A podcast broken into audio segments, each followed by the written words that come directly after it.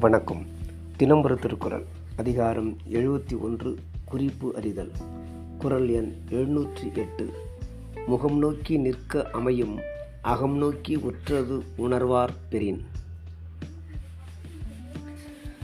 பொருள்.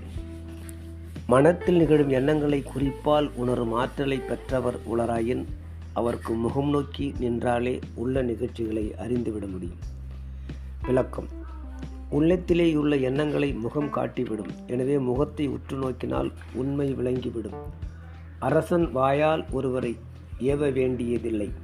அந்த அரசன் ஏவலரையும் அமைச்சரையும் முகம் நோக்கி நின்றாலே அவன் குறிப்பறிந்து எல்லா செயலும் செவ்வனே நடைபெறும்.